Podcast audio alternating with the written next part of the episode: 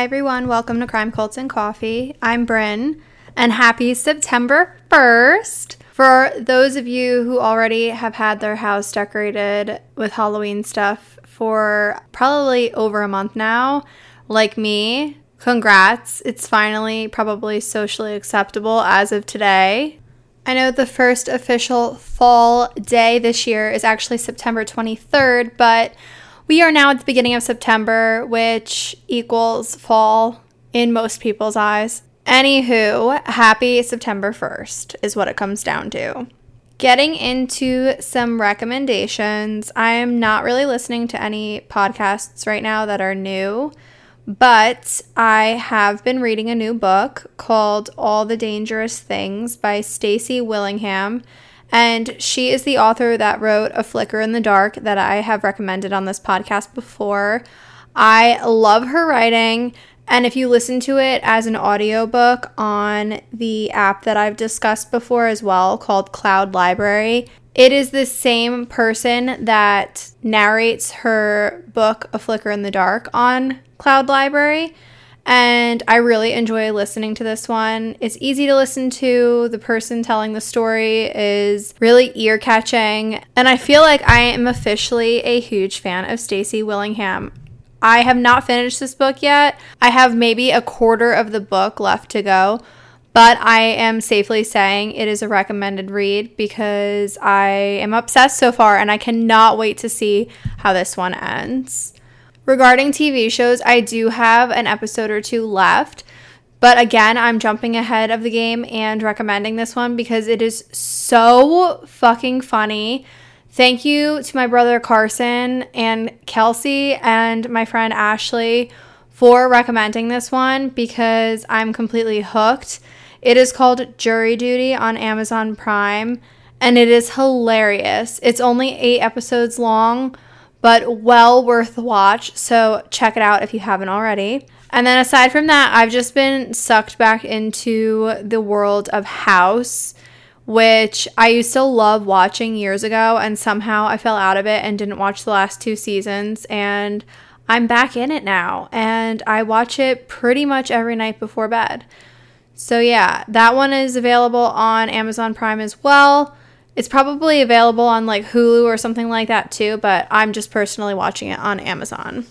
And with that being said, I think I will get into today's coffee review so we can jump right into this episode's case for the day, as it is a little bit of a longer one detail-wise.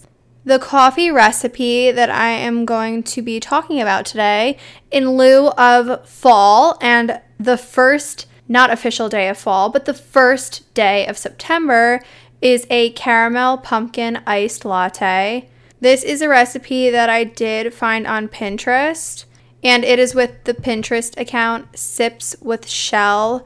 She has a blog called with shell dot com, but I will include the actual recipe link from Pinterest that I found. But this is what's included in it. two tablespoons of pumpkin puree, one half teaspoon of pumpkin pie spice, two to three tablespoons of caramel syrup, a half a cup of milk of choice or milk alternative, two shots of espresso, and optional top with whipped cream and caramel. She had said that one shot of espresso was used for the one that I'm going to post because it's actually like a little video. But she'd actually recommend two shots for a stronger coffee flavor. So it's up to you whether you want to use one shot or two sh- shots of espresso.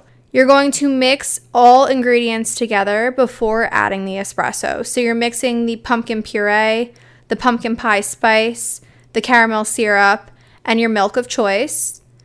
Then you're adding the espresso. And again, if you want to top it with some whipped cream and caramel, that's completely up to you. But I feel like this is a quick and easy one, really attainable ingredients, especially around fall time. And if you like pumpkin, maybe you want to give it a try. This one I will definitely be trying once I have a good day with my acid reflux, which is few and far between, but I will be giving it a try as soon as possible. With that being said, check out the picture that I posted of this coffee on the Instagram page and on our Instagram story. And if you're listening not on the day this was released, check it out in our highlights. It is in a really cute pumpkin-shaped glass, and she has it on like this awesome little skull stand with some greens in the background. I thought her picture was adorable, so I reposted the one that she had posted. Now, let's not waste any more time and get into today's episode. So grab your coffee and have a morning with us. This week, I will be discussing the case of Asha Degree.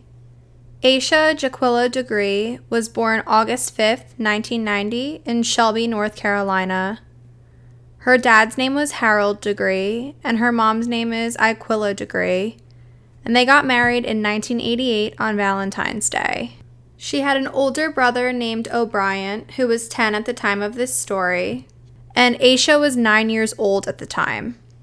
Asha and her family lived in a residential area in a home on Oak Crest Drive, and this was north of Shelby, North Carolina. Their home was in a subdivision, but the area was known to be rural at that time. The Degree family was very family-oriented. They were also very involved in the church.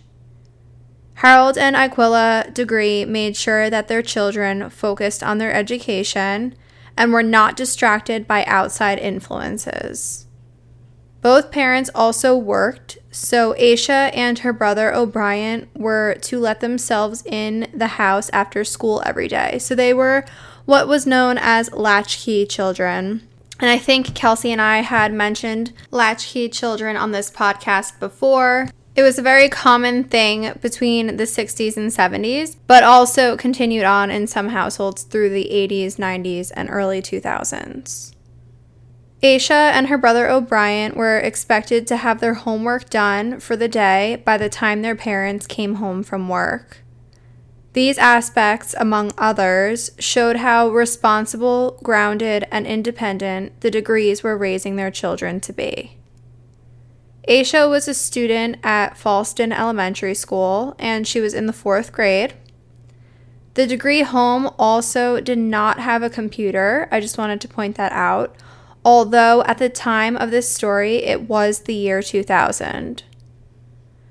As Aquilla stated in a two thousand thirteen interview, quote, "Every time you turned on the T V, there was some pedophile who had lured somebody's child away via the internet."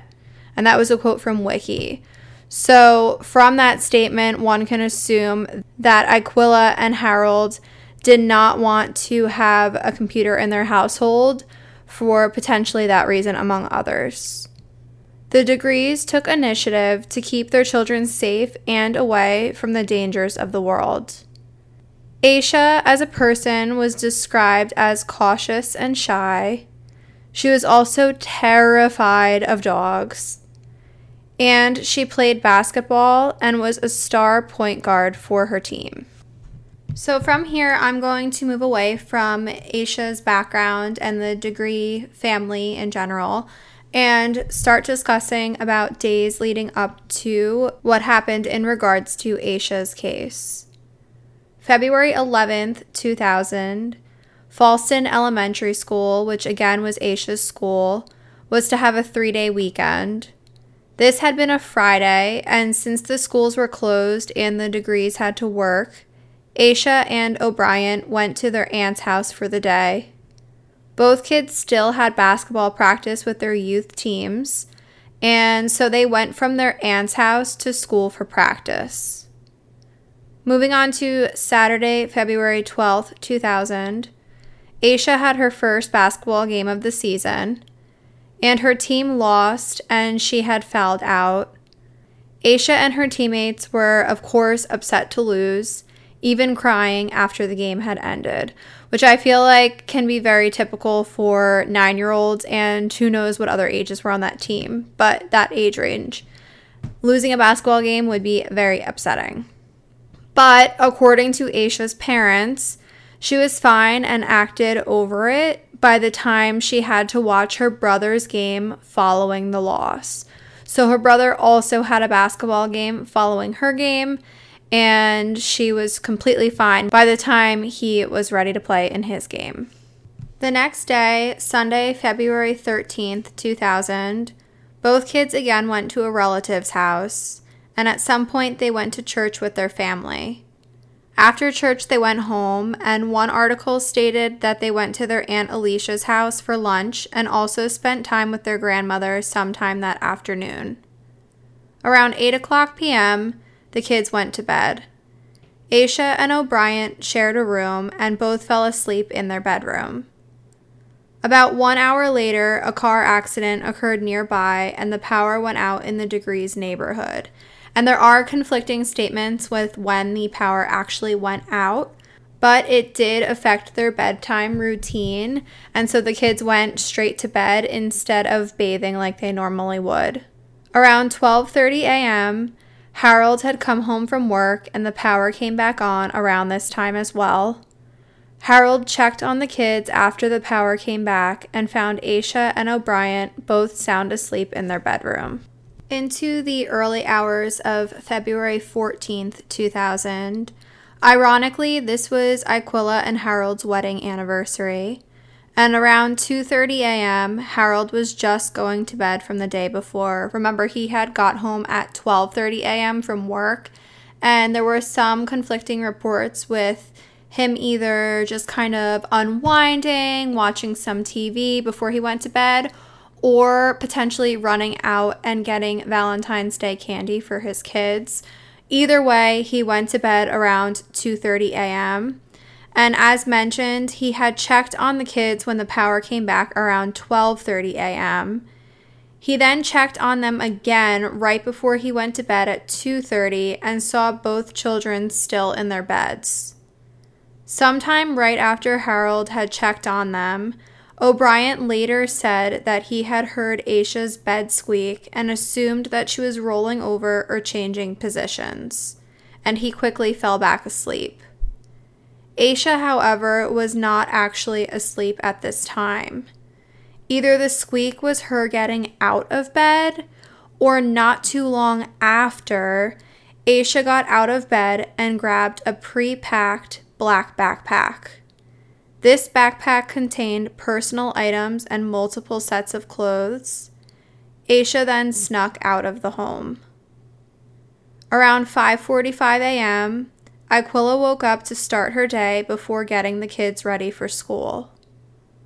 One of the things that she did was she started to fill the bathtubs since they hadn't been able to bathe the night before with the power outage. Sometime before their six thirty alarm went off, Aquilla went into the kids' room to wake them up. O'Brien was in bed, but to Aquila's surprise, Asha was not. Aquilla searched the house and the cars for her, but could not find Asha anywhere. Upon telling Harold, he said that maybe Asha went across the street to his mom's house, who was Asha's grandmother, and Aquilla then called the house to check and was told that Asha wasn't there either. Other reports stated that she called other relatives that lived nearby as well, but to her horror, Asha was not at any of these homes. From here, she went into straight panic mode, called her mom, and called the police. By six forty a.m., police were at the Degree home. So if reports are accurate, this was a very fast-paced, fast-moving time frame because remember, Aquilla had gone to the bedroom to wake the children up sometime before the six thirty alarm, and by six forty, police were at the house. By seven o'clock a.m., the neighborhood was said to be woken up by Aquilla frantically walking about and calling Asha's name. Police dogs were also used at some point and did not pick up any scent of Asha. There was also no sign of forced entry. Family, friends, and neighbors of the Degree family spent the day helping police search for Asha. And according to W S O C T V, quote, that launched one of the largest searches in the county's history. Channel nine was there as hundreds of volunteers, officers from several departments, and trained searchers combed the area. During the search, a mitten was found, but Aquilla said that it did not belong to Asha. The family's pastor and other clergy members also came to the house to support the Degree family. So at this point, you may be wondering, were there any leads? Apparently, between three forty-five a m and four fifteen a m, so a little over an hour after Asha was thought to have left the house, what was thought to have been Asha was spotted by a motorist and a truck driver. They both reported their sightings once learning of her disappearance on T V, and she had been walking south along Highway eighteen, north of the Highway one eighty junction. This was between Falston and Shelby, North Carolina. She was described as wearing white pants and a long-sleeved white t-shirt. This outfit was consistent with what the county sheriff believed her to be wearing, further validating the belief that it was Asha. The motorist said he found it, quote, strange such a small child would be out by herself at that hour, and that was a quote from Wiki. Due to this, he decided to turn his car around and allegedly circled three times. He also said it was raining and there was a quote-unquote storm raging, and this was validated in other articles that it was really windy, really rainy. So maybe that was why he had to go by three times. Either that or maybe he mentioned that to suggest he couldn't see her too well or to accentuate the oddness of a child being out that early in the morning in terrible weather. Either way, a storm was mentioned. According to his story, he saw Asha run into the woods that were by the road, and she was described as doing this when she saw the car passing. So because Asha was such a cautious child, and a nine-year-old in general, I mean, anyone in general might have been freaked out if they saw a car driving by slowly or a car passing by multiple times. Apparently, according to this driver's story, she decided to run into the woods. February fifteenth, two thousand, which was the day after Asha's disappearance, items were found in a shed. This shed was along the highway near where Asha had been spotted, and it was at a business nearby. These items included a pencil, a green marker, candy wrappers, a yellow hair bow, and a picture of a black girl around Asha's age. They were all identified as belonging to Asha, except for the photo.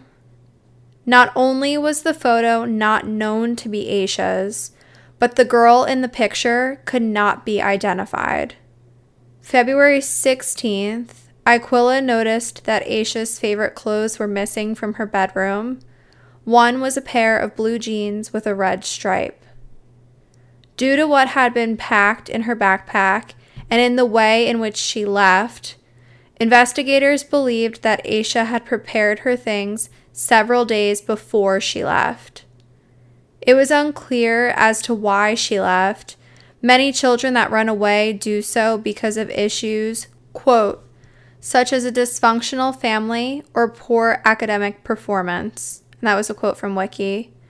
However, Asha wasn't known to have either. Even so, some investigators believed that there was a reason similar to that that caused her to leave. Some also felt that a theory could have been that she was groomed by someone she knew. Others were left stumped. Either way, they felt that Asha got off track from her plan or had been kidnapped. In regards to the searches, aside from the initial search done by police, neighbors, family, and friends, additional effort was put into looking for Asha. Flyers were hung up. A two to three mile radius, or three point two to four point eight kilometers, of where she had last been seen was searched. Quote-unquote nine thousand man-hours were put into searching this area for her. three hundred leads had also been submitted, but there was still no sign of Asha. A week after her disappearance, the search was called off, although County Sheriff Dan Crawford, quote, urged the media to keep the story alive. And that was a quote from Wiki.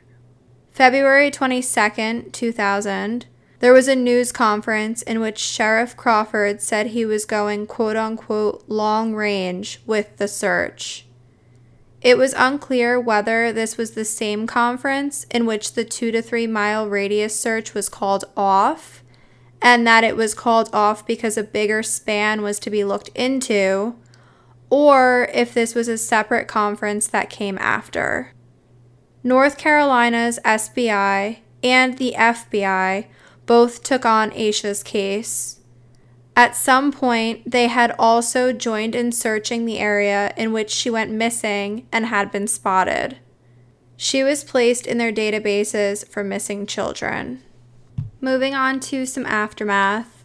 Sheriff Crawford's request came true, and media surrounding Asha's case went national. It was featured on The Oprah Winfrey Show, as well as America's Most Wanted. The Degrees went on the Montel Williams Show as well. Leads that were brought forward and looked into turned out to be false or dead ends. August third, two thousand one, which was eighteen months after Asha's disappearance, construction was taking place off Highway eighteen in Burke County. There was digging for an access road, and this was about twenty-six miles or forty-two kilometers north of Shelby, where Asha lived. Items of Asha's, including her backpack, were found wrapped in a plastic bag. This was discovered by a worker at the construction site. And according to the construction worker, the backpack had Asha's name and phone number in it. The backpack was given to F B I headquarters for forensic analysis. February fourteenth, twenty twenty, which was the twentieth anniversary of Asha being missing, quote, the F B I confirmed that the book bag contained a copy of Doctor Seuss's McElligot's Pool and a t-shirt depicting the band New Kids on the Block. Neither appeared to have been her property before they were found in her bag. The book was from the library at her elementary school, and that was a quote from Wiki. The library book was discovered to have been borrowed from the Falston Elementary School library in early two thousand. Nothing more has been made public in regards to the backpack, or if anything came from the testing. In two thousand four, digging took place at an intersection in Lawndale, North Carolina. This was as a result of a tip, and only animal bones were found. The Degrees have done a multitude of things over the years to keep Asha's story in the public eye, as well as to push her case and search forward. In two thousand eight, a scholarship was created in Asha's name. A billboard was put up on Highway eighteen near where she had last been seen. An annual walk and fundraiser was created, and interviews have continued to take place. Even so, Asha's mom, Aquila, feels that Asha's case still has not gotten enough media attention compared to other cases of missing children. As mentioned in other episodes, this is devastatingly seen in regards to missing Black and Indigenous people, a fact that cannot be denied. February two thousand fifteen, an announcement was made that the F B I, S B I, and the Cleveland County Sheriff's Office were re-interviewing witnesses and re-examining Asha's case. May two thousand sixteen, it was announced by the F B I that there was a possible new lead. Asha had potentially been seen getting into a car during the time of her disappearance. This could have been, quote, a dark green early nineteen seventies Lincoln Continental Mark four, or possibly a Ford Thunderbird from the same era, along Route eighteen near where she was seen later that night. Another identifying characteristic was that it was said to have rust around the wheel wells. September two thousand seventeen, the F B I's Child Abduction Rapid Deployment, or CARD, team stepped in to assist with the investigation over a course of ten days. Approximately three hundred interviews have taken place since then. October two thousand eighteen, Cleveland County Sheriff's Office asked for help from the public in regards to the Doctor Seuss book and t-shirt found in Asha's backpack. November twenty twenty, a man named Marcus Mellon, who is an inmate, wrote a letter to a newspaper in Shelby, North Carolina. In this letter, he said that Asha was murdered and he knew where her body was located. According to him, he heard someone talking about how they had murdered her. February twenty twenty-one, it was announced that this lead led to a dead end. As of February twenty twenty-three, there is still a reward of forty-five thousand dollars for any information leading to Asha being found. This coming February twenty twenty-four will be twenty-four years since Asha Degree disappeared. The Cleveland County Sheriff's Office, the S B I, the F B I, and the Center for Missing and Exploited Children continue their search and to work on Asha's case.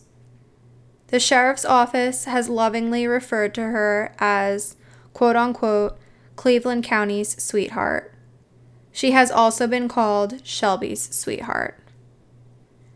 If you have any information regarding the disappearance or whereabouts of Asha Degree, please contact the F B I at seven oh four, six seven two, six one zero zero or the Cleveland County Sheriff's Office at seven oh four, four eight four, four seven eight eight.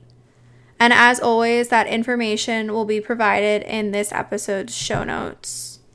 And with that being said, that call to action and finding justice for Asha's family, finding answers for her family, and justice and answers for Asha, reporting any information you know about the night she went missing.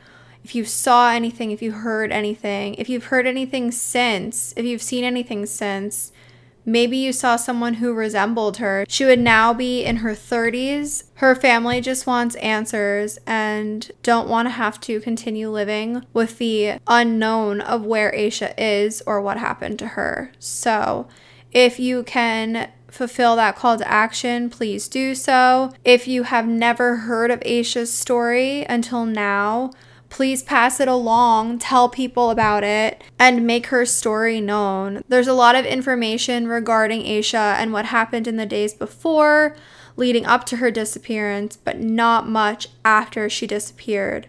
So any information would be helpful.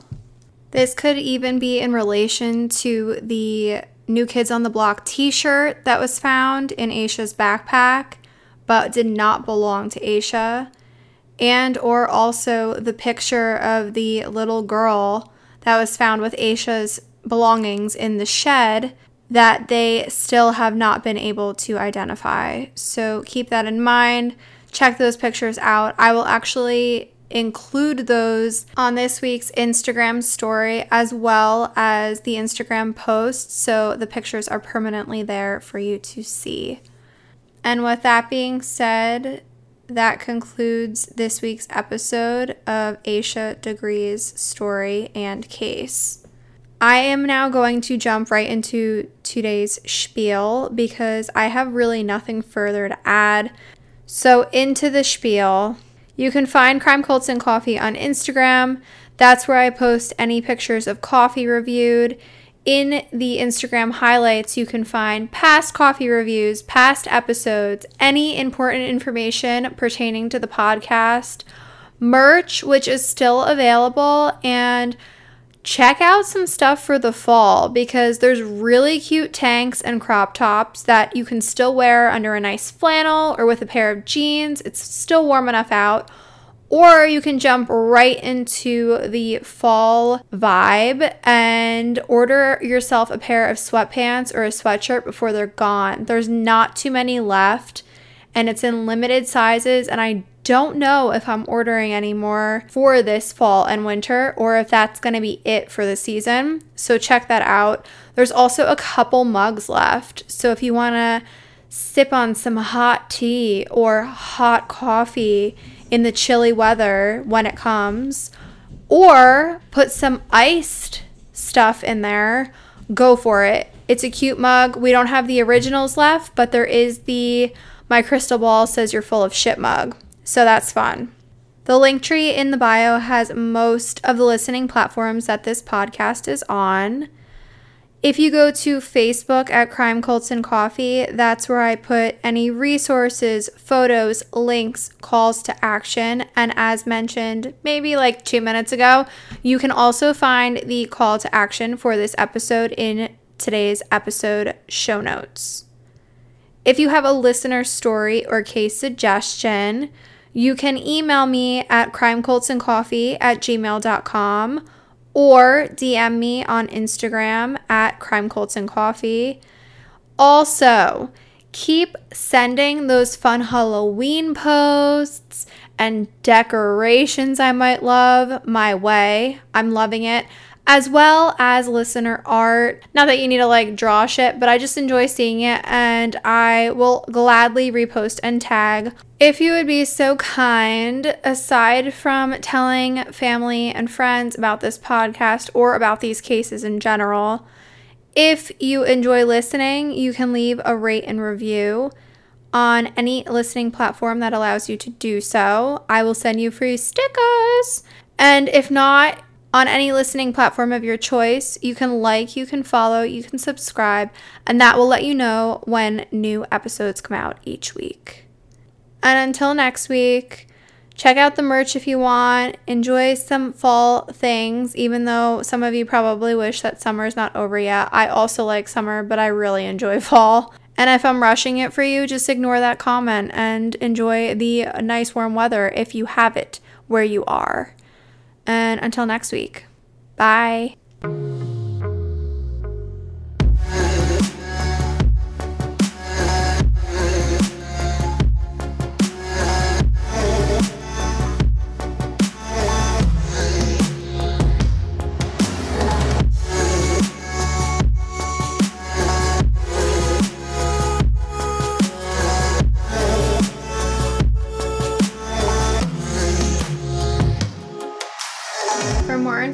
Regarding this case and our resources, follow us at Crime Cults and Coffee on Instagram and Facebook.